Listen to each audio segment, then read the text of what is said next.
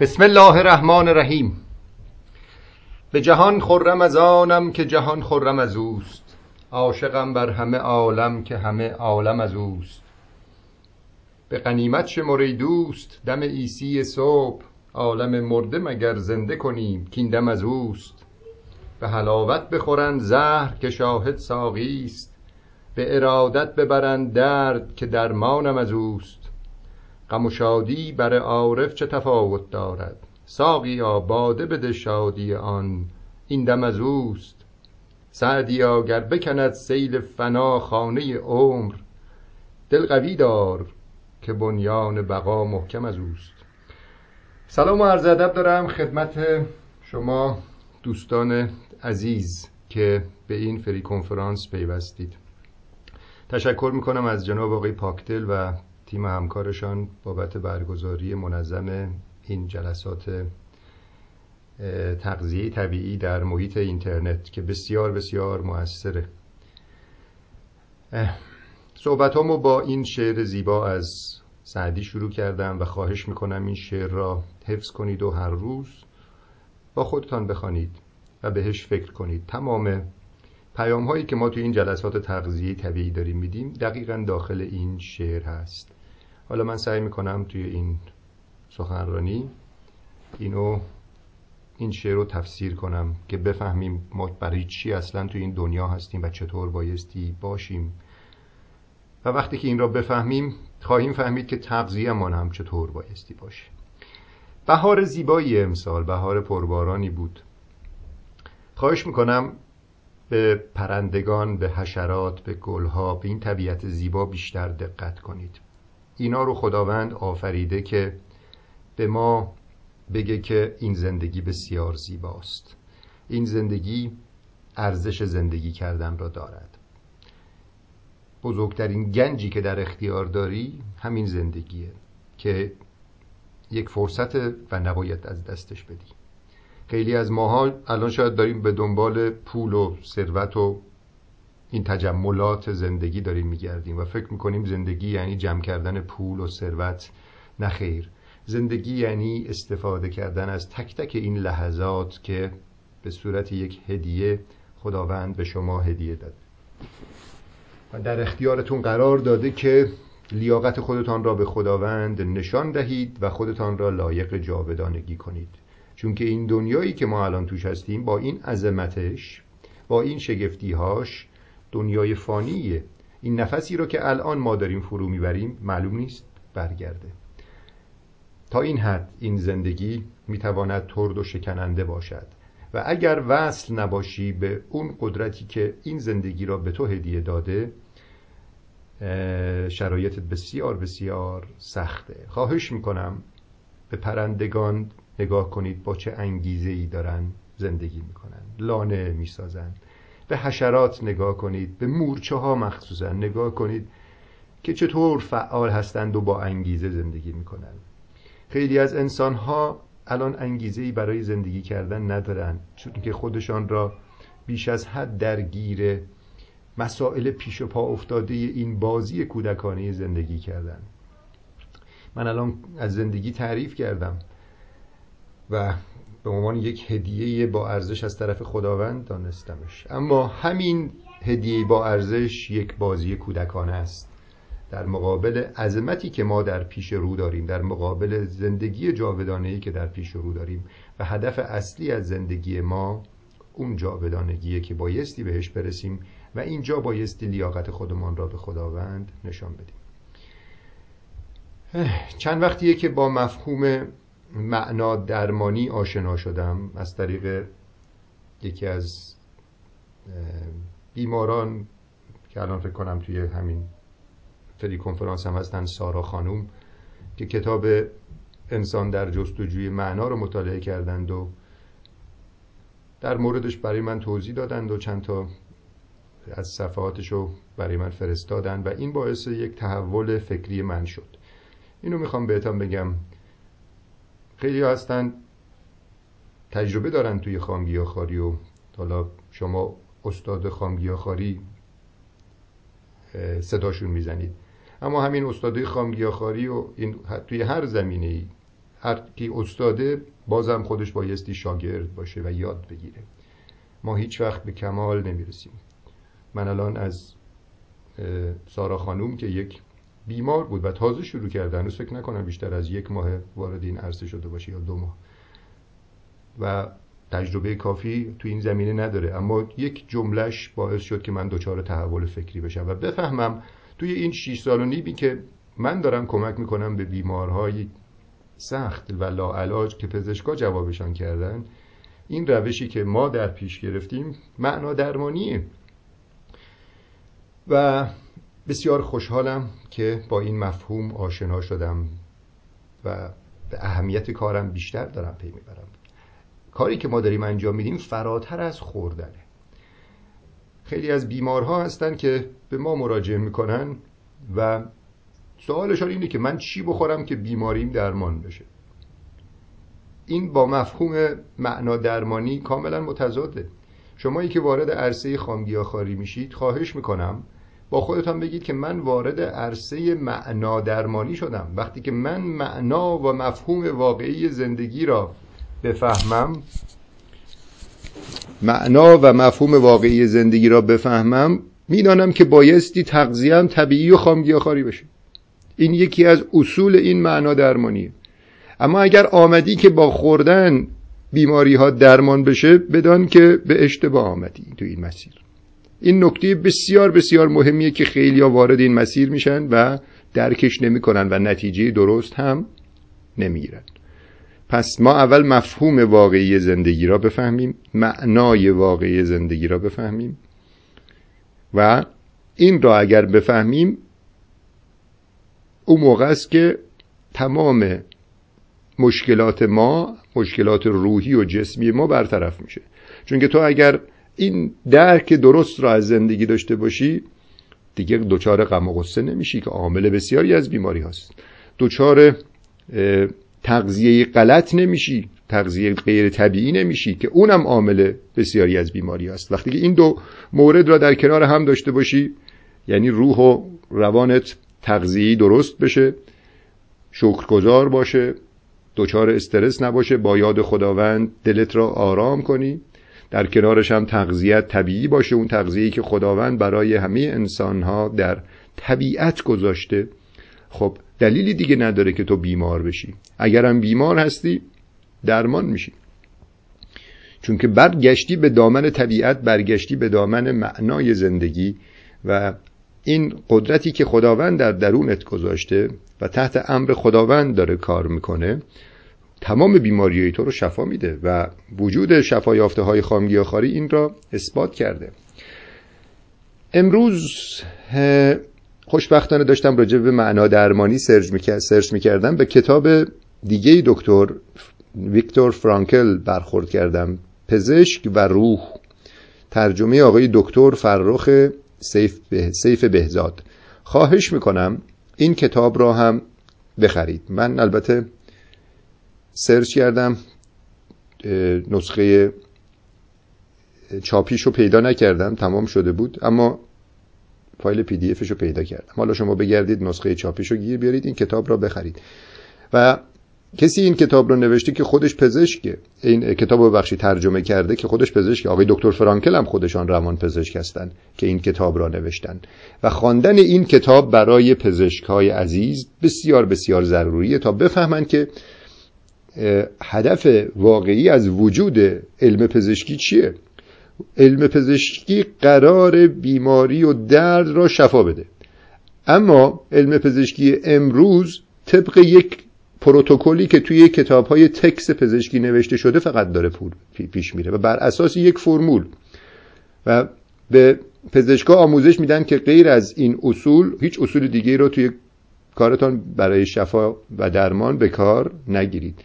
دکتر فرانکل با این نظر مخالفه. میگه ما بایستی با روح و روان بیمارها هم در ارتباط باشیم اگر می‌خوایم پزشک خوبی باشیم. و هر پزشکی بایستی این مفهوم را درک بکنه. خودش بایستی معنای زندگی را اول بفهمه و بتواند درد بیمارها را از این طریق از طریق روح و روان و رعایت همون پروتکل های خودشان درمان کنه. اگر بخواد فقط به اون پروتکل ها برای درمان وابسته بشه درد و بیماری انسان درمان نخواهد شد. چرا؟ چون که یکی از دلایل اصلی بیماری های انسان مشکلات روحی روانیه.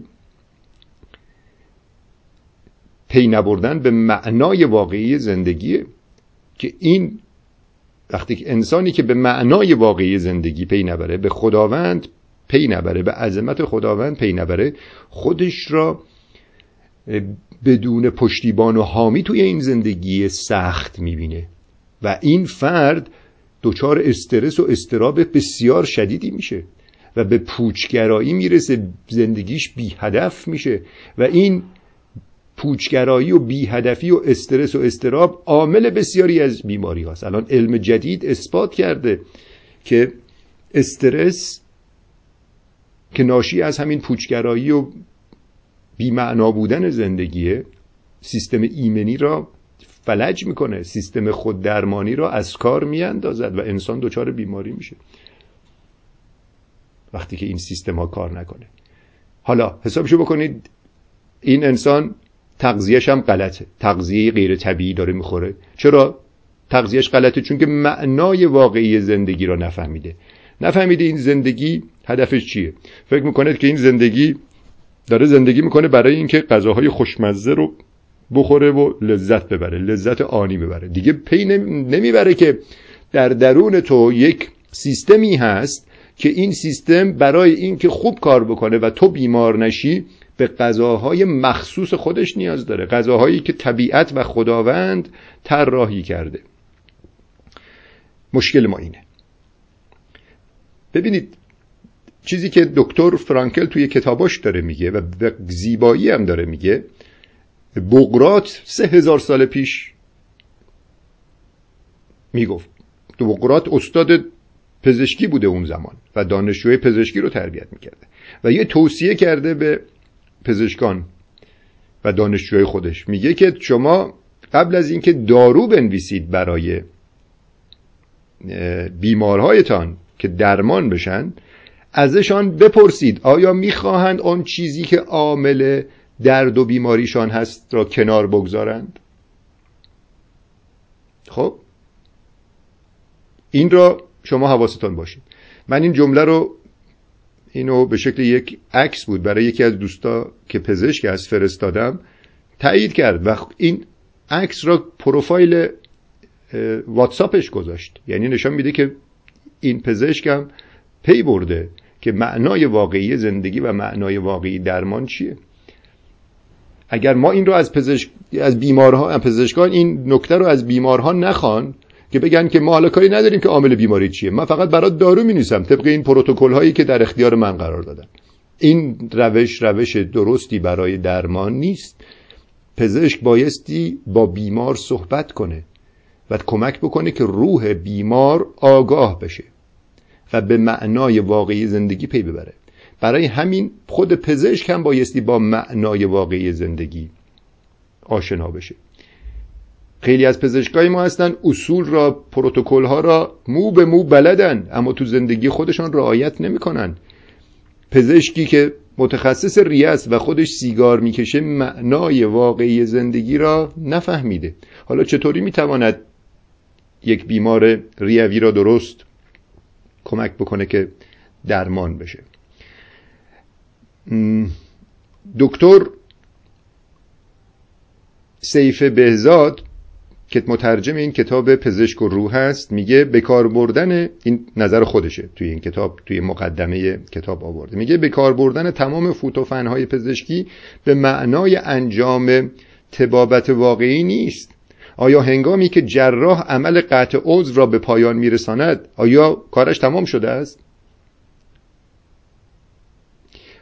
بعد ایشان میگه آیا هر پزشکی نباید برای بیماریش بیمارهایش تکیهگاهی روحانی تهیه کند. این نکته است که ما بایستی رعایت کنیم و سیستم پزشکی هم بایستی وارد این عرصه بشه.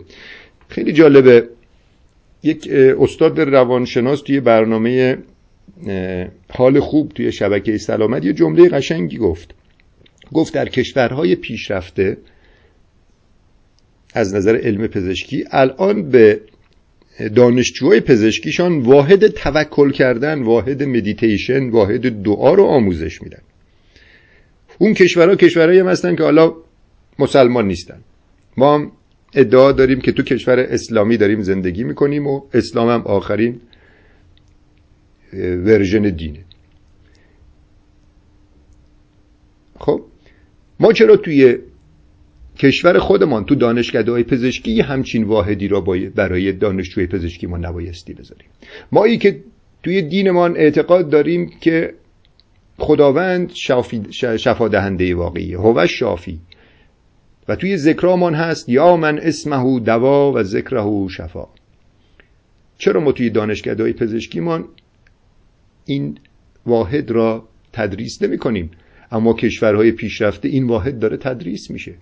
یعنی اونا به معنای به مفهوم معنا درمانی و یا همون لوگوتراپی پی بردند. ما توی ایران هنوز پی نبردیم در صورتی که این ریشه در فرهنگ و در دین ما داره.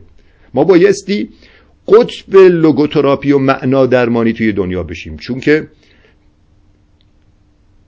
امامان ما اگه برید توی احادثی که ازشان هست توی صحبتاشان به درمان روح انسان پی اشاره کردن. اشعار مولانا رو وقتی که داریم می‌خوانی می‌بینی اصلا اشعار مولانا همش لوگوتراپیه یا همون معنا درمانیه. اشعار حافظ معنا درمانیه اشعار سعدی معنا درمانیه. این شعری رو که من از سعدی خواندم اگر شما به مفهومش پی ببرید حالا این مکالمه رو من دارم ضبط می‌کنم و توی کانالا می‌ذارم و تو سایت شنوتو می‌ذارم. برید دوباره گوشش کنید. این شعر سعدی رو که من خواندم لوگوتراپی یا معنا درمانی واقعی تو اگر به این پی ببری می‌فهمی که تمام عوامل شفا در درون توه. میگه به حلاوت بخورند زهر که شاهد ساقی است به ارادت ببرند درد که درمانم از اوست. تو بیت دومش میگه به قنیمت شماره دوست دم ایسی صبح عالم مرده مگر زنده کنی کین دم از اوست. یعنی تو با دم خودت می‌توانی روحای مرده را زنده بکنی. یعنی چی؟ یعنی معنا درمانی. من بازم تشکر می‌کنم از سارا خانم که منو با این مفهوم آشنا کرد. احساس می‌کردم که یک جای کارم لنگ بود. هیچ وقت ما مغرور نشیم بگیم من استاد خامگیاخواری هستم و دیگه نیازی ندارم از کسی یاد بگیرم. نه خیر تک تک ماها هر لحظه بایستی دانش آموز و دانشجو باشیم. حتی ممکنه یک نفر که تازه وارد توی این سیستم شده یک جمله به تو بگه که مسیر تو عوض کنه. همینجوری که مسیر من عوض شد و با این معنا درمانی آشنا شدم. کتاب ملت عشق را خواهش می‌کنم که حتما بخوانید. توی کتاب ملت عشق که من بسیار لذت بردم ازش. داستان شمس و مولوی رو داره میگه. و شمس معذف شد که بره مولوی را نجات بده. مولوی که خودش یک دانشمند مشهور بود هزاران مرید داشت خطیب بود اما مشکل داشت. به معنای واقعی زندگی نرسیده بود. و شمس از خودگذشتگی کرد جانش را فدا کرد که مولوی به معنای واقعی زندگی ببرسه و این اشعار معنا درمان را برای ما بگذارک و ما افتخار کنیم به وجودش و اشعارش را بخوانیم و با اشعارش شفا پیدا بکنیم. من توی سخنرانیام اشعار مولوی را زیاد می‌خوانم. مولوی وقتی که به تو داره میگه به تویی که بیماری میگه ای نسخه نامه الهی که تویی ای آینه جمال شاهی که تویی. بیرون ز تو نیست هرچه در عالم هست از خود به طلب هر آنچه خواهی که تویی. این غیر از معنا درمانیه غیر از لوگوتراپیه که دکتر فرانکل بهش اشاره می‌کنه. دکتر فرانکل تو کتاب پزشک و روح می‌نویسه که هر پزشک خوب ناآگاهانه معنا درمان است. شما میرید بعض پیش بعضی از پزشکا پزشک تحویلت می‌گیره مهربان احوالتو می‌پرسه راجع به روح و روانت می‌پرسه و دارو هم برات می‌نویسه.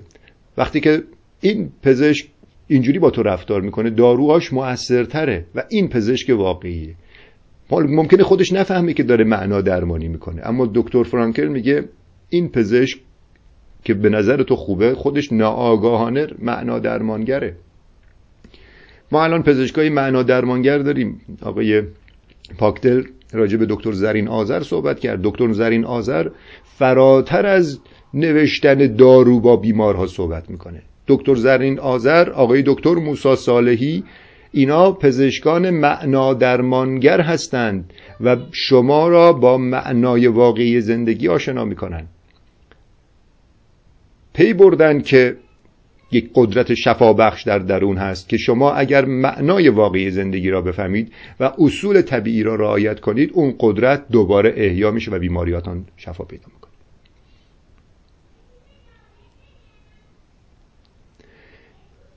دکتر فرانکل میگه وظیفه هر پزشکی شفای درده خب ما بایستی بدانیم که علت درد چیه. علت درد اینه که ما به معنای واقعی زندگی پی نبردیم. و قدرت شفابخشی که در درون داریم پی نبردیم. و عظمت خداوند پی نبردیم. نفهمیدیم برای چی تو این دنیا هستیم. خب الان تویی که بیمار هستی گفتیم همونجوری که بغراد گفت برای اینکه درد درمان بشه باید چیکار کنی؟ علت درد را از زندگی حذف کنی. الان علت درد بسیاری از شما بیمارایی که دارید این سخنرانی منو گوش می‌دید؟ اینه که به مفهوم واقعی زندگی پی نبردید. به قدرت الهی که در درون دارید پی نبردید. به عظمت خداوند که هر لحظه حواسش به شما هست و یک لحظه نمی‌تواند تو را به حال خودت وا بگذارد. به عظمت این خدا پی نبردی که اینجوری بیمار و دردمندی. یک گنج بزرگ در درون داری. اما رمز این گنج را بلد نیستی و داری گدایی می‌کنی. یه نفر بیاد تو رو خدا حال منو خوب بکنه. این غذا رو به من اینو به من بدید بخورم حالم خوب بشه. این دارو رو به من تزریق کنید حالم خوب بشه. بیایید این عضومو در بیارید حالم خوب بشه. متوجه یه نفر از بیرون بایستی بیاد تو رو حالتو خوب کنه. در صورتی که همه قدرت های شفابخش در درون خودت هست. بیرون ز تو نیست هرچه در عالم هست. از خود به طلب هر آنچه خواهی که تویی. به این مفهوم واقعی زندگی برس. ببینید من بازم این حرفا رو دارم می‌زنم. دلیل بر این نیست که ما بگیم دیگه هر بیماری داریم دیگه به سیستم پزشکی مراجعه نکنیم. نخیر بعضی ما خودمان را در اثر سهلنگاری به شرایطی رساندیم که اگر پزشک روی سر ما نباشه ما میمیریم. و قبل از اینکه بمیریم بایستی با معنای زندگی آشنا بشیم. الان خیلی هستن توی سیستم خامگیاخواری اومدن و بیماری دیابت 20 سالشون شفا پیدا کرده. اگر یعنی بعد از اینکه با معنای واقعی زندگی آشنا شد شفا پیدا کرد. توی این 20 سال اگر پزشک نبود که نگهش داره با داروی انسولین یا متفورمین این نمی‌رسید به این مرحله که آگاه بشه به حقیقت زندگی و معنای واقعی زندگی رو پی ببره. پس حواستان باشه ما اینجا با علم پزشکی مخالفت نمی کنیم. اما دوست داریم پزشکای عزیزم با معنای واقعی زندگی هم خودشان آشنا بشن هم این را ابزار مهمی در درمان بیماری ها بدانند. اگر پزشکا معنا درمانگر بودند. دیگه وجود کسی مثل من که دکتر کشاورزی هستم و دکتر ژنتیکی گیاهی دارم توی این عرصه لازم شاید نباشه. چون که اون پزشک هم فیزیولوژی بدن انسان را بهتر از من می‌شناسه هم اگر خودش به معنای واقعی زندگی پی برده باشه معنا درمانگر خوبی هم خواهد بود. مثل خانم دکتر زرین آذر. مثل آقای دکتر موسا صالح. و پزشکای دیگه. آقای دکتر سلیمانی متخصص قلب هستند توی منچستر انگلیس. دکترای بسیار زیادی در دنیا هستن که وارد این عرصه شدن. آقای دکتر سروان که خودشان سرطان مغز داشتن و کتاب ضد سرطان را نوشتن. خانم دکتر لورین دی که در بخش سرطان کار می‌کردن و خودشان دچار بیماری سرطان شدن اما شیمی درمانی و پرتو درمانی رو نپذیرفتن. گفتن که من با به روش طبیعی خودم رو درمان می‌کنم و با معنای واقعی زندگی آشنا شد. حالا ممکنه اون قلزتی که ما در معنا درمانی توی ایران داشته باشیم اینا نداشته باشن. چون که ما افتخار اینو داریم که با زبان فارسی اشعار سعدی اشعار حافظ و اشعار مولوی را درک می‌کنیم. من یه دوستی دارم خارجیه همکارمه تو سنگالیه توی سنگال زندگی می‌کنه ایشون. ایشان هم دانشمند علم کشاورزیه. مسلمانم هست. به من می‌گفت که من اشعار مولانا رو به زبان فارسی می‌خونم. به زبان ببخشید انگلیسی می‌خونم. فارسی که بلد نیستم. اما درکش برای من سخته.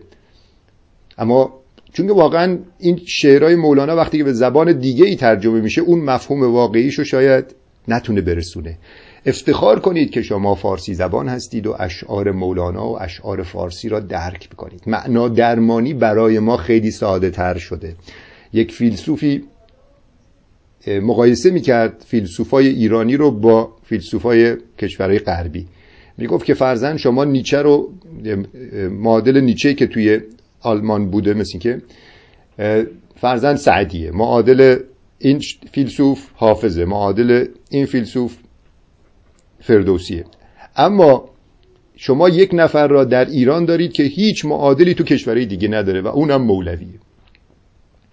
پس افتخار کنیم که فارسی زبان هستیم و اشعار مولانا را درک می‌کنیم. مولانا وقتی که میگه تا تو حریف من شدی ای مه دل ستان من همچو چراغ می جهد نور دل از دهان من از تو جهان پربلا همچو بهشت شد مرا تا چه رسد ز لطف تو صورت آن جهان من. یعنی اگر تو خدا رو داشته باشی این جهانی که پر از سختیه مثل بهشت میشه برات. این یعنی چی؟ یعنی پی بردن به مفهوم واقعی زندگی. دکتر فرانکل تو کتابش میگه که دو نفر رو در نظر بگیرید. یه نفر رو کتک می‌زنن میگن داریم شکنجت می‌کنیم. یه نفر رو دارن کتک می‌زنن میگن می‌خوایم بدنت قوی بشه که تو مسابقات جهانی مدال بیاری. خب کدام از اینها این کتک زدن رو به عنوان یک پدیده خوب تو زندگیش می‌بینه؟ اونی که هدف داره. هدفش اینه که توی مسابقات المپیک جایزه بگیره. این کتک زدن رو به عنوان یک عاملی برای رشد خودش میدانه. اما اونی که بهش بگی که من می‌خوام تو رو مجازات بکنم کتکت می‌زنم اون اصلا زندگی براش جهنم میشه. هر دوشون هم یه جور دارن کتک می‌خورن. پس داستان اینه ما اگر توی این زندگی سخت داریم زندگی می‌کنیم بفهمیم که این سختی ها لازمه برای اینکه ما به رشد برسیم و به اهداف بزرگتری برسیم توی این زندگی. هدفها رو بایستی درست انتخاب کنیم. اگر توی این زندگی هدف تو خوردن و خوابیدنه تو هم مثل همین خوردن و خوابیدن هستی و بیارزشی. اما اگر هدفت رسیدن به خداست تو هم مثل خداوند با ارزشی. مولانا بازم ببین چه قشنگ داره معنا درمانی رو برای ما تفسیر می‌کنه. وقتی که میگه گر در هوس لقمه نانی نانی. گر در پی گوهر کانی کانی. این نکته راز اگر بدانی دانی. اندر پی هرچه که هستی آنی. تو اگر بدانی که آمدی تو این دنیا که دنبال خداوند باشی و لیاقت خودت را به خداوند نشان بدی. برای جاودانگی خداوندم تمام اون سیستم های درونی بدنت را متعادل می‌کنه. وقتی که تو این اطلاعات را داشته باشی میدانی که غذات بایستی بشه خامگیاخاری و غذاهایی را بخوری که خداوند برای تقویت سیستم خوددرمانی و ایمنی بدن تو طراحی کرده. الان ببین بشر چجوری زبون شده تو دست ویروس کرونا. تمام زندگیشون نابود کرده. الان فهمیده که این زندگی براش پوچه. و یک ویروس می‌تونه تمام اون ثروتهایی رو که به دست آورده و تلاش کرده نابود بکنه. و این بشر از طریق ویروس کرونا اگر عاقل باشه به معنای واقعی زندگی پی می‌بره. کرونا آمده که مغز ما تغییر بکنه و رشد بکنه و ما به معنای واقعی زندگی پی ببریم. کرونا ابزار معنا درمانی برای ما. شما بایستی بگید خدایا شکرت که این کرونا رو سر راه ما قرار دادی که ما از طریق این کرونا بفهمیم که یک عظمتی داره ما رو هدایت می‌کنه.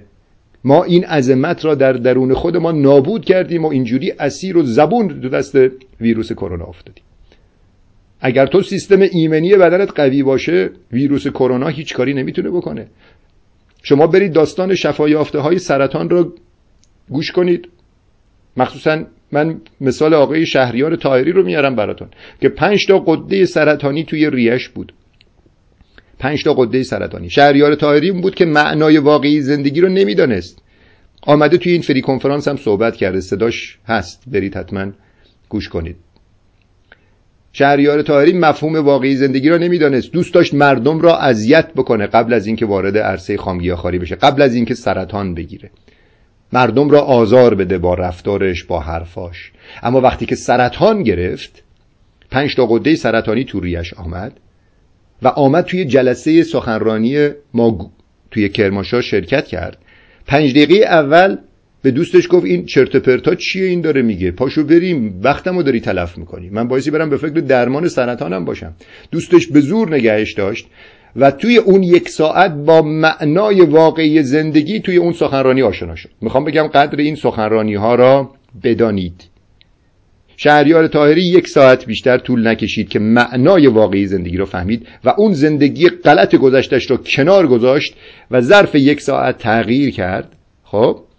و خامگیاخاری را هم فهمید که بایستی شروع کنه در کنارش بایستی شکرگزار داشتهاش باشه و بفهمه آمده توی این دنیا رشد کنه. شهریار تاهری بعد از این سخنرانی رفت خامگیاخواری کرد یک هفته بعد برگشت به عنوان شفایافته سرطان ریه صحبت کرد. یک سال بعدم رفت آزمایش داد سی تی اسکن داد دید یک دونه قده سرطانی هم توی ریش نیست. یعنی کلا سر های سرطانی از بین رفت. چرا؟ چون که با مفهوم واقعی زندگی آشنا شد. وقتی که آشنا شد خداوند هم فهمید که این آشنا شده و شهریار تاهری خامگیاخاری کرد سیستم ایمنیش هم تقویت کرد. خداوندم دستور داد به اون سیستم ایمنی که بره سلولای سرطانی رو از بین ببره. سلول سرطانی خیلی خیلی هوشمندتر از ویروس کرونا است. وقتی که در وجود شهریار تاهری این قدرت شفابخش این قدرت خود ایمنی قدرت ایمنی بدن این قدرت خوددرمانی بدن با تغییر فکر شهریار تقویت شد با تغذیه خامگیاخواری تقویت شد سلول سرطانی نمی‌تواند در مقابل این قدرت مقاومت کند. ویروس کرونا که دیگه اصلا هیچ توانایی نداره در مقابل سیستم ایمنی بدن انسان. الان همه ما به فکر این هستیم که با شستن دست و ماسک و دستکش جلوی ویروس کرونا رو بگیریم. نه خیر به جای اینکه دستت را بشوری برو مغزت را بشور.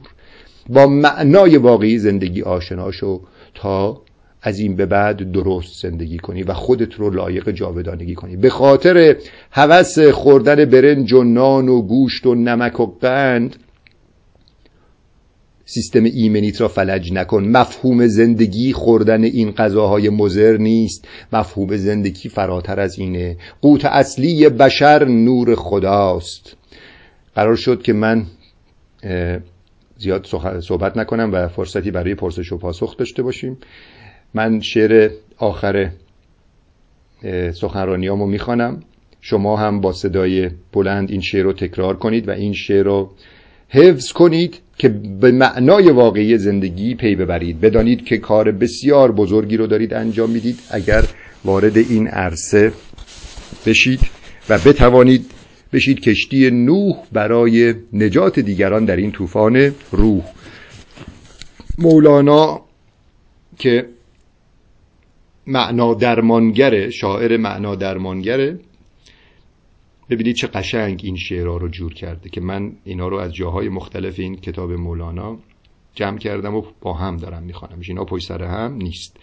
مولانا میگه تن مپرور زان که قربانی است تن. دل بپرور دل به بالا می‌رود. چرب و شیرین کم دهین مردار را زان که تن پرور رسوا می‌رود. چرب و شیرین ده ز حکمت روح را تا قوی گردد که بالا می‌رود. هر که کاه و جو خورد قربان شود. هر که نور حق خورد قرآن شود. معده را خو کن بدان ریحان و گل تا بیابی حکمت قوت رسل. چون خوری یک لقمه از مأکول نور خاک ریزی بر سر نان تنور.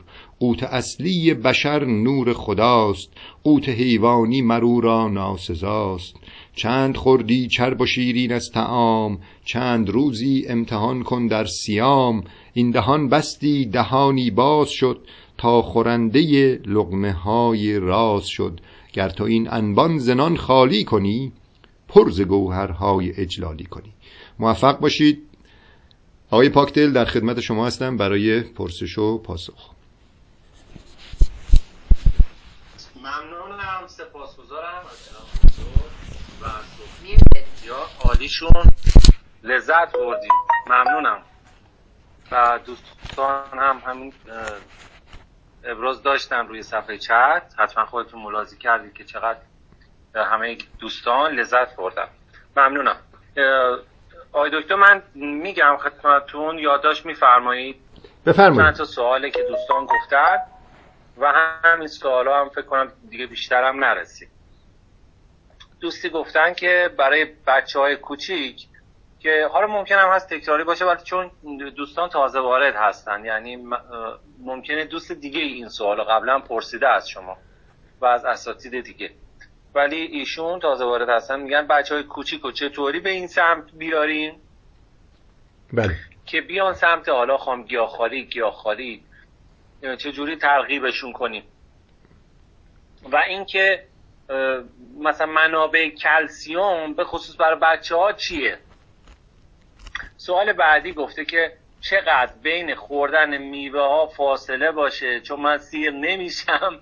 من تازه شروع کردم و خیلی گرست نمیشم. این در هم خوری می‌کنم و اینا. میگه که حالا چقدر فاصله؟ چه برنامه ای بذاریم؟ چقدر بین میوه فاصله باشه؟ دوست دیگه گفتن لخته خون در پا دارم. که چیکار کنم که حالا این در واقع لخته خارج بشه ولی چیزهای دیگه ننوشتن. که من دارم رو صفحه چت رو می‌بینم چیزی دیگه ننوشته بودی. دوست عزیز که برای این خیلی نامفهومه. حالا نمی‌دونم. حالا بازم بعد اگه رو صفحه چت نوشتن من خدمت شما میگم این سوال رو که لخت خون در پا یا خامگیاخار هستید نیستید لطفا این چیزا هم دوستان بگید حتما. یا مثلا یه دوستی گفت کمکاری تیروید یه خانم 61 ساله آیا خوب میشه یا نمیشه؟ خب ببینید اینو بعد بیار داره می‌کنه خام خار گیاهخوار پخته خار همه چیز خاره خب منظورت اینه که بیاد توی این مسیر خوب میشه یا نه؟ خب اینا رو بعد بنویسید دوست دوست بعدی گفته که سه ماه درد عصب سیاتیک و خیلی اذیتم. مطلقم. و خودشون هم در ادامه گفته اسید اوریک تجمعی هنوز دفع نشده فکر کنم. همچین حالت بین سوالی و هم نگاه خودشون می‌دونن اینجوری گفته. دوست بعدی گفته آیا میوه ها و سبزیجات رو با آب خالی بشوریم یا یعنی ضد نکنیم دیگه؟ با چیز دیگه استفاده نکنیم. چون یه بحثی بود یه کلیپی هم پخش شده بود که یه آقای گفته بود یه نوع ویروسی نمی‌دونم میکروب نوع انگلیه که هست به توی کنار رودخونات از طریق حلزونا جابجا میشه و نهایتا می‌رسه به سبزیجات و سبزیجات به خصوص بومی و ممکنه خیلی آسیب برسونه به این راحتی شسته نمیشه و خلاصه این فیلم پخش شده تو گروه های این طرف و اون طرف. این خانم پیرو همون مسئله داره می‌پرسه که آیا حالا با همون آب خالی بشوریم؟ هیچ نوع ماده ضد عفونی شما پیشنهاد می‌کنید یا نه؟ یه همین ایشون دوباره پرسیدن که آی دکتر چند سالشونه و آیا بیماری های خاصی داشتن یا نه؟ اگر سوال بود من خدمت شما عرض می‌کنم آی دکتر. میکروفونتون بازه بفرمایید. خب ممنونم آقای پاکدل. سوال اول اینه که بچه ها رو چجوری خامگیاخوار کنیم؟ مشکل اینجاست که ما بچه ها رو به دست خودمان معتاد کردیم. معتاد کردیم به غذاهای پخته و غذاهای مزر و غذاهای حیوانی. حالا چیکار باید بکنیم که این بچه ها برگردن و دچار کمبودم نشن؟ وقتی که پدر و مادر تغذیهشان اصلاح بشه. بچه هم معمولا نگاه دهن پدر و مادر می‌کنه. مثلا بچه های کوچیک چهار پنج ساله. هرچی که مادر می‌خوره بچه هم معمولا همونو می‌خوره. شما اگر خودتان با اصول تغذیه طبیعی آشنا بشید بچه هاتون هم می‌تونید وارد این مسیر بکنید. هیچ مشکلی نداره. شما اصلا نگران تأمین پروتئین و منابع کلسیوم و اینا نباشید. همینقدر که شما به این بچه گوشت و لبنیات نمی‌دید دیگه کلسیوم از بدن این بچه دفع نمیشه. شما بدانید داخل میوه ها داخل سبزیجات داخل دانه ها مخصوصا کنجد حبوبات نخود عدس ماش اینا به اندازه کافی کلسیوم هست و در کنار کلسیوم پتاسیم و منیزیم هست و اینها اگر خورده بشه استخوان ها محکم میشه و دچار پوکی نمیشه. اما کسی که گوشت و لبنیات میده به بچه هاش یه مصیبت بزرگی برای این بچه ها داره درست می‌کنه. این خون این بچه ها اسیدی میشه و استخوان های این بچه ها خوب شکل نمی‌گیره. اینا رو خواهش می‌کنم برید بخوانید. رژیم غذایی اسیدی و رژیم غذایی قلیایی. می‌بینید که رژیم غذایی قلیایی خامگیاخواری وقتی که شما غذای اسیدی می‌خورید غذای اسیدی کننده بدن می‌خورید بدن برای اینکه این اسید را خونسا کنه کلسیوم ها را از استخوان ها می‌گیره وارد خون می‌کنه که اسید خونسا بشه. به جاش یون هیدروژن میفرسته داخل استخوان و استخوان ها پوک میشن. و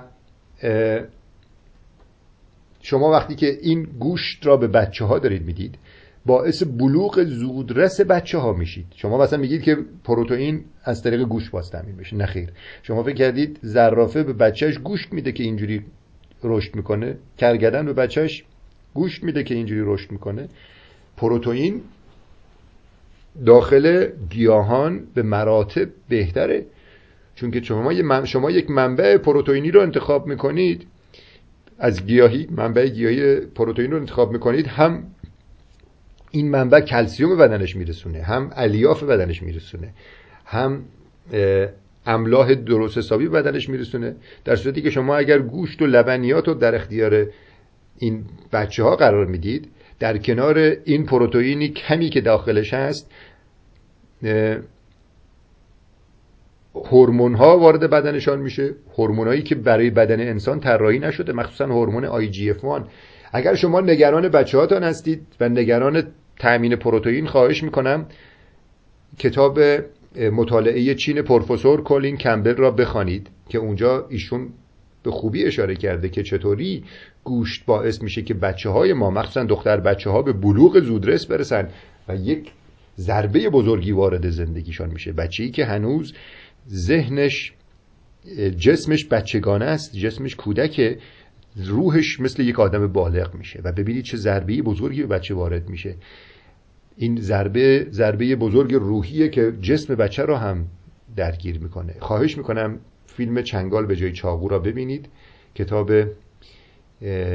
مطالعه چین پروفسور کولین کمبل را بخوانید. خواهش می‌کنم این کتاب نخود برتر از گوشت رو هم سایت تاپچه اینم بخوانید تا بفهمید که پروتئین چطوری از طریق گیاه تامین میشه و این گیاهان منابع بسیار با ارزشتری هستند از منابع حیوانی برای تامین پروتئین. و شما با خوردن این پروتئین های گیاهی نقش زیادی توی تخریب محیط زیست و نابودی کره زمین هم نخواهید داشت.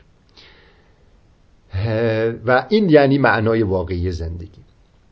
توی کتاب نخود برتر از گوشت من یه جدولی گذاشتم که اونجا درجه اسیدی بودن غذاها رو آوردم که مثلا چیزی که خون رو بیشتر از حد اسیدی می‌کنه گوشت ماهیه. بعد از اون گوشت گاو و و داخل این جدول آورده شده که حبوبات درجه اسیدی کردنش صفره. یعنی اینا رو که من دارم میگم بر اساس منابع علمیه.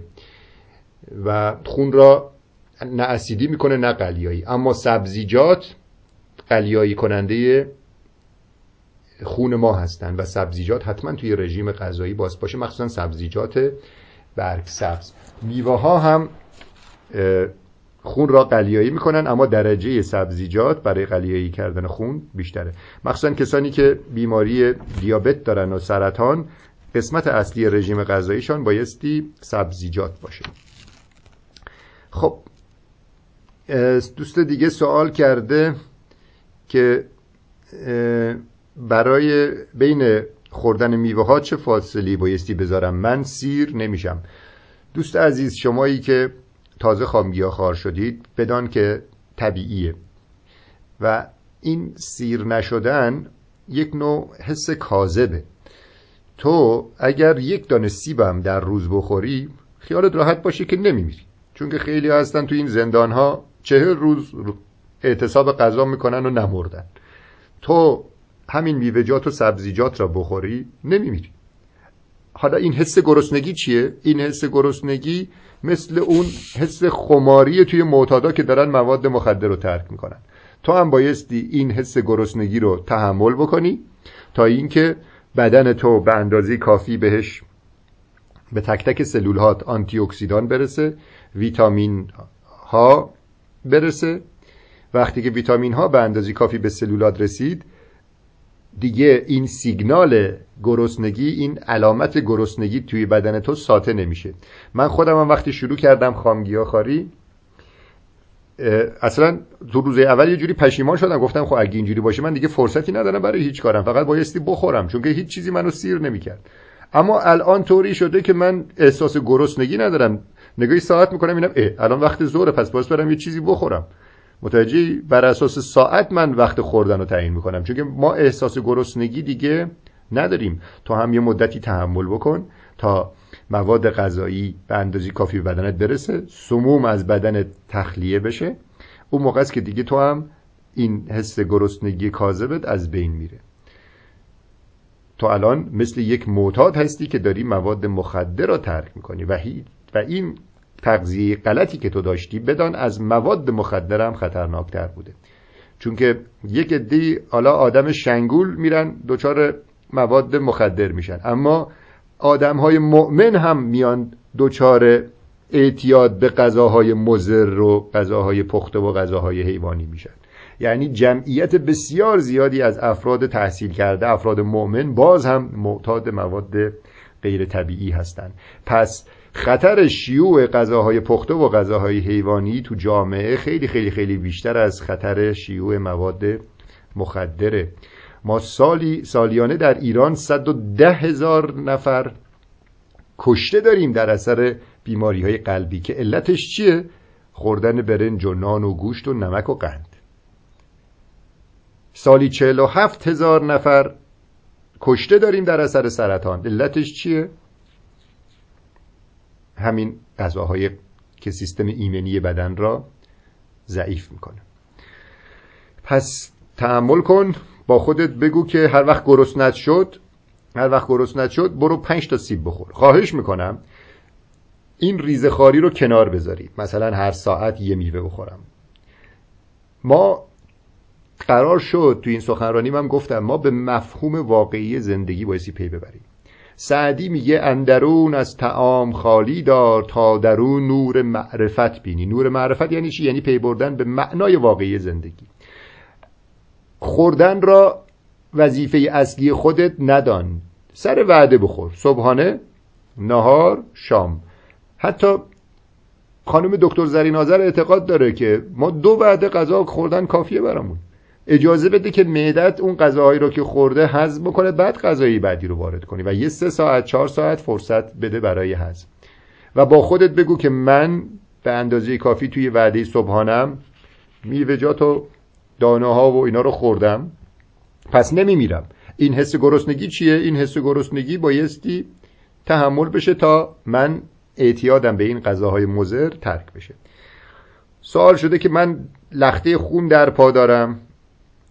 خب شما اگر خام... علت لخته خون چیه؟ غلظت بالای خونته. و خوردن گوشت و لبنیات و برنج و نان و غذاهای پخته. این لخته ها در اثر غلظت خون ایجاد میشه و این غذاهای مضر هم باعث میشه که خون شما غلیظ بشه و دچار لخته بشه اگر شما خامگیاخواری کنید میوه‌جات و سبزیجات رو بخورید. این میوه‌جات و سبزیجات در کنار خامگیاخواری ببخشید حتما بایستی فعالیت بدنی داشته باشید و آبم به اندازه کافی بخورید. با رعایت این اصول خون شما کم کم رقیق میشه و سیستم خود درمان بدن شما حتی این لخته های خونم از بین می‌بره. اگر لخته خونت باعث گرفتگی رک, های اصلی بدنت شده می‌تونی بری زیر نظر پزشک باشی. با آنژیوگرافی و اینا برطرفش کنه. گفته سه ماه درد عصب سیاتیک دارم مطلقم. اسید اوریک تجمعی دفن نشده دارم. خدمت درس کنم ببینید عصب سیاتیک برای چی دردناک میشه. شما خواهش می‌کنم بدانید که غذاهای پخته و غذاهای حیوانی باعث ایجاد التهاب تو بدن میشه. همینطور نداشتن فعالیت بدنی باعث میشه که عضلات شکم و عضلات پشت ما شل بشه. این دوتا دست به دست هم میدن. باعث میشه که التهاب می‌زنه به مفاصل کمر ما مفاصل این ستون فقرات ما. و این التهاب و در کنار شل بودن عضلات شکم و عضلات پشت در اثر بیتحرکی باعث میشه به عصب سیاتیک فشار بیاد. و ما درد را توی پاهامان حس بکنیم. در صورتی که منشأ درد کجاست؟ توی کمر ماست. و اون التهابی که باعث شده در اثر تغذیه و در اثر ضعیف بودن عضلات شکم و عضلات پشت. شما حتما خامگیاخواری تا رو ادامه بدید.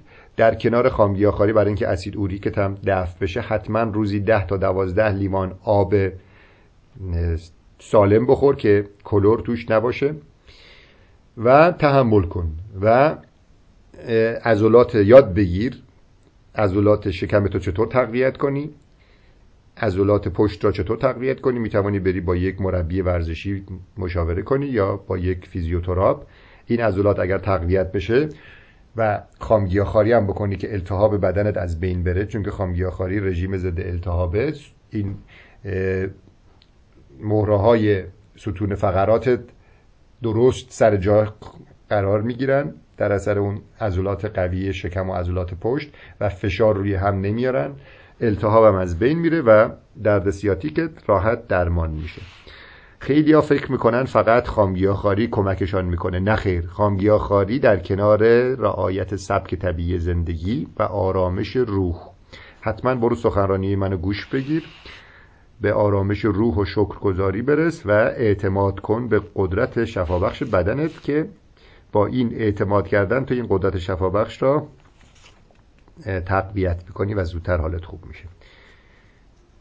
میواجات و سبزیجات با با چی بشوریم ببینید واقعا من وحشت می‌کنم از توصیه بعضی از این دوستان که ریکا را یا این مواد مایع ظرفشویی رو توصیه می‌کنن برای شستن سبزیجات. حالا اینا اگه شما میوه هایی مثل پرتغال مثل هندوانه رو با ریکا بشورید هیچ طوری نمیشه.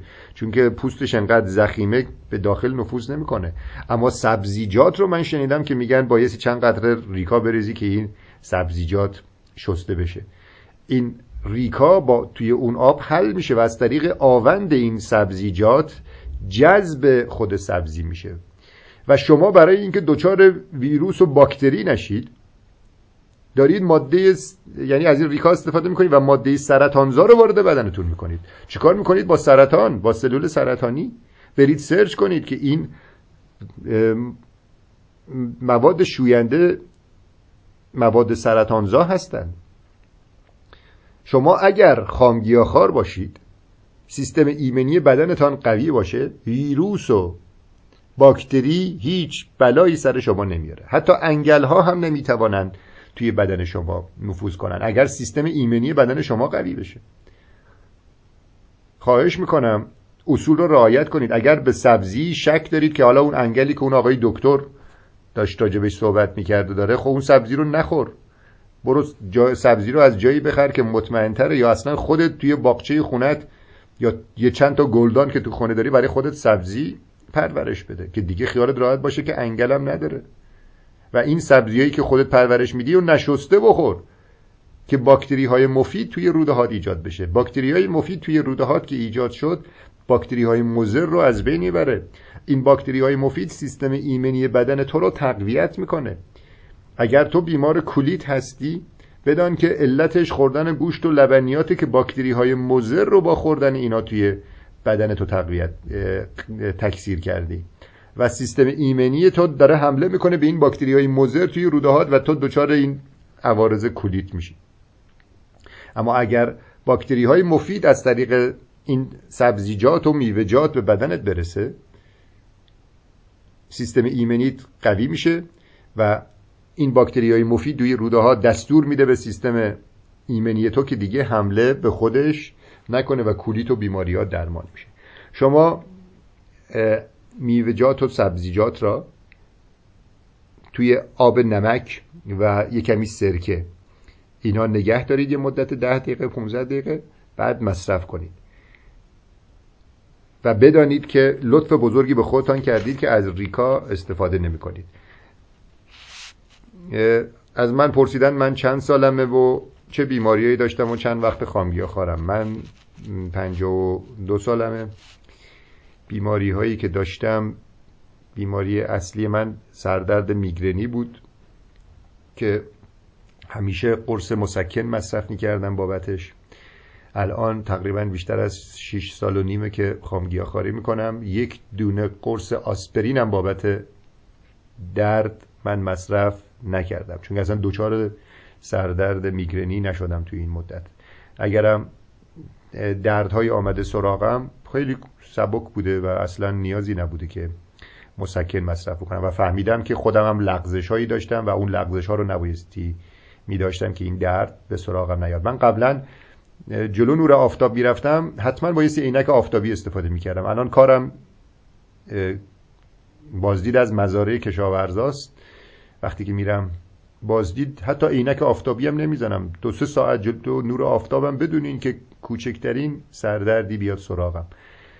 مشکل بعدی من ریفلاکس معده بود که من همیشه قرص آنتی اسید تو جیبم بود. شربت آلومینیوم ام تو خونم بود و هر روز بعد از غذا بایستی میخوردم. چون نگران این بودم که این اسید نکنه منو دچار سرطان مری بکنه. الحمدلله توی این مدت هم بازم نیازی به این قرص ها نداشتم. من حساسیت پوستی داشتم که حتما بایستی پمادای خارجی می‌زدم که این زخمی که روی پوستم ایجاد می‌شد برطرف بشه. الان همین الان دارم دست می‌زنم به اون قسمت. مثل پوست نوزاد شده نرم یا هیچ گونه عوارضی روش نیست. چون که این عوارض پوستی که ما توی بدن ما ایجاد میشه نشان دهنده اینه که بدن ما انقدر مسمومه که کبد و کلیه از پس دفع این سموم بر نمیاد و از طریق پوست این سموم را دفع می‌کنه چون که پوستم اندام سمزداست. الان نشان این وقتی که من این زخم دستم شفا پیدا کرده و دیگه نیازی به این مصرف داروهای خارجی ندارم یعنی چی؟ نشان میده که سم توی بدن من نیست و اگرم باشه کبد و کلیه اون سم کم را دفع می‌کنه دیگه نیازی نیست که پوست من سم دفع کنه من بدنسازی کار می‌کردم یه مدتی قبل از اینکه خام گیاهخواری رو شروع کنم و آخرین آزمایشی که دادم دیدم که تعادل بدنم به هم ریخته. آنزیم های کبدی بالا رفته کلی هم شروع کرده داره کراتنین دفع می‌کنه و همین باعث شد که یه کمی نگران بشم و بفهمم که دارم غلط زندگی می‌کنم. کلسترولم بالا بود چون که من روزی 16 تا سفیدی تخم مرغ میخوردم. برای اینکه عضله بسازم و تن پروری کنم. من داروهای بدنسازی مصرف می‌کردم اما فهمیدم که بیشتر از تن پروری بایستی روح پروری کنم. و الانم که فهمیدم این کاری که دارم انجام میدم معنا درمانیه. امیدوارم شما با معنا درمانی آشنا بشید و بیشتر از اینکه به فکر تن پروری باشید روحتان را بپرورید. ممنونم آقای پاکدل. ممنون سپاسگزار از شما. دکتر حالا توی این فاصله یه دو سه تا سوال دیگه هست با اجازهتون من بگم. بفرمان حالا کوتاه فکر کنم جواب خیلی نباشه چون مثلا گفته مغز زردالو رو میشه خورد. یا همون جوانه ها که شما فکر کنم صفحه چت رو داشتید می‌دیدید. همون موقع جواب رو گفتید که جوانه ها خون و محیط بدن رو قلیایی می‌کنه یا اسیدی. و یه سوال دیگه که گفتن اسم کتاب ها رو دوباره بفرمایید که داشتید می‌گفتید و یه دوستی هم گفته که پخت خاره آیا با خام یا خاری ناراحتی قلبی خوب میشه؟ البته شما باز تو صحبتاتون اینقدر اشاره کردید که چقدر کرونا که هیچی ناراحتی قلبی هم. حالا بفرمایید باز شما دوستایی که پیام رو دادین بهشون بینشون ناراحت قلبی هم داشتین دیگه حتما. بله. و یه دوستی هم گفته که چطوری و لاغریم چجوری چاق بشین. که آقامون یه موقع شاکی یا خانوما شاکی نشن. بفرمایید. Unmuted. ببینید بحث مغز زردالو این دیگه پرسیدن نداره. هر چیزی که گیاهیه ارزش خوردن داره. الان تحقیقاتی شده تو دنیا که مغز زردالو خواصی داره که جلوی رشد سلولای سرطانی رو می‌گیره. اسمشو گذاشتن ویتامین B17 حالا من زیاد با این B17 و ایناش کاری ندارم.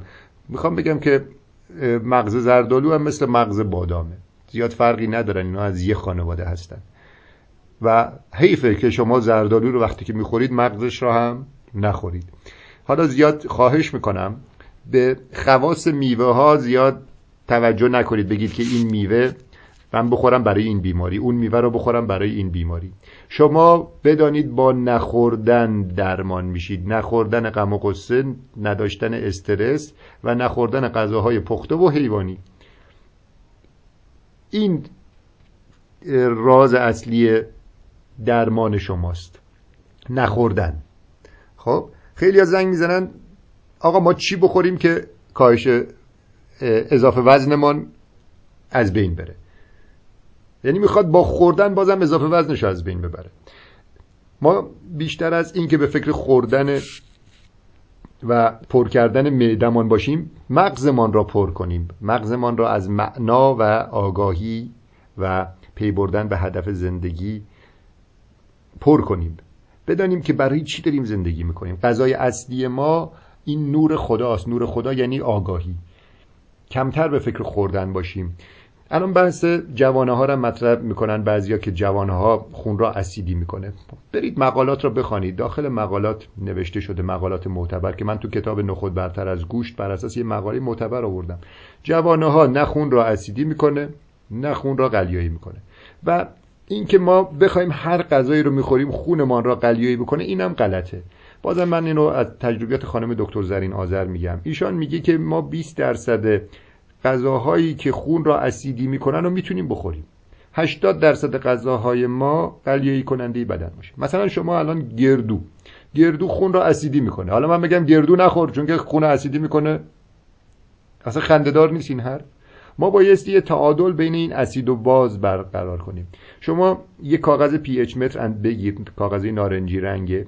صبح یه قطره ادرار تو بریز روش. اگر رنگش سبز شد سبز کم رنگم شد نشان میده که ادرارت قلیایی نشان میده که بدن تو درست داره کار می‌کنه و تعادل اسید و بازش برقراره.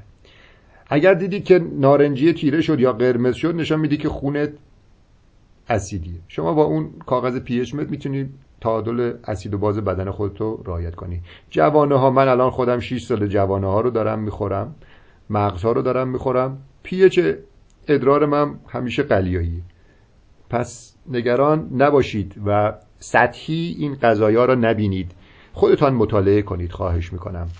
زبان انگلیسی خیلی خوبه. به بچه هاتان یاد بدید که زبان انگلیسی رو یاد بگیرن. چون که الان خیلی از مطالب به زبان انگلیسی هست. شما الان یه سرچ فارسی بزنید خیلی از مطالب و مفاهیم را پیدا نمی کنید خواهش می‌کنم این را هم یاد بگیرید. بچه هاتان را کمک بکنید که با زبان انگلیسی حتما آشنا بشن که با علم جدید آشنا بشن. الان خیلی از خامگیاخارا در سطح دنیا هستن تو سایت یوتیوب. تجربیاتشون دارن میگن. حیف ما زبان انگلیسی بلد نباشیم و از تجربیات اونا استفاده نکنیم. من توی کتاب ها این تجربیات رو دارم میارم. مثلا تو کتاب نخود برتر از گوش که نوشتم مقالات انگلیسی زیادی که خوندم رو به زبان فارسی تجربه کردم و نکات مهمش رو داخل این کتاب آوردم. حتما حتما به این نکته هم توجه کنید و خودتان مطالعه کنید. کتاب هایی رو که اسم بردم کتاب معنا درمانی بخوانید. کتاب پزشک و روح کتاب آقای دکتر فرانکل. کتاب نخود برتر از گوشتم که خدمتان عرض کردم. کتاب خامخاری آوانسیان رو حتما حتما بخوانید. اون کتاب اصول کار ماست. حالا خیلی شاید علمی نباشه اما داستان شنیدنی آقای آوانسیان تعریف می‌کنه و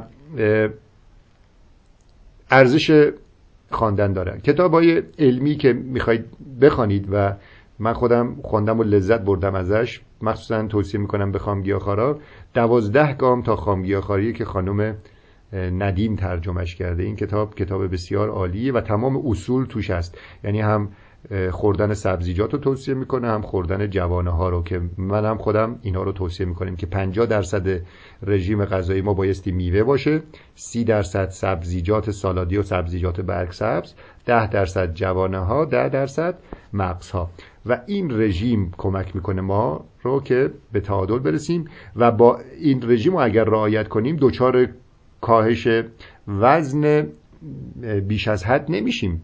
که این خودش یک عامل بر علیه خامگیاخواری خیلی ها هستن. درست حسابی تغذیه نمی‌کنن جوانه ها رو درست حسابی نمی‌خورن پروتئین به اندازه کافی به بدنشون نمی‌رسن نمیرسونن. کم انرژی هستند و لاغر بیش از حدم لاغر میشن. شما اگر اصول را رعایت کنید درست حسابی بخورید فعالیت بدنی داشته باشید آب به اندازه کافی بخورید وزن شما به یه تعادل درست می‌رسه. با شروع خامگیاخواری شاید شما وزن زیادی کاهش وزنتون کم بشه. و خیلی ها قیافه شما رو بعد از خامگیاخواری مقایسه می‌کنن با زمانی که پختخار بودید و صورتتان ورم کرده در اثر تجمع بیش از حد سودیوم توی زیر پوستتان و در اثر تجمع بیش از حد چربی.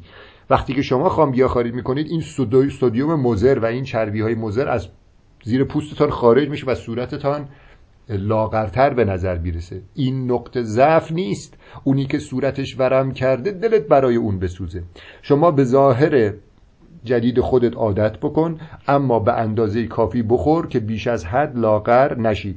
من الان 187 قدمه.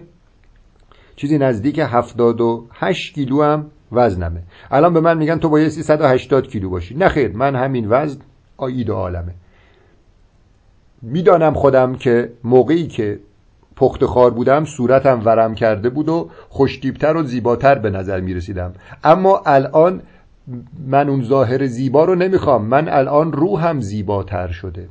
من الان با حرفام مردم با معنای واقعی زندگی آشنا میشن و این افتخار بزرگی برام.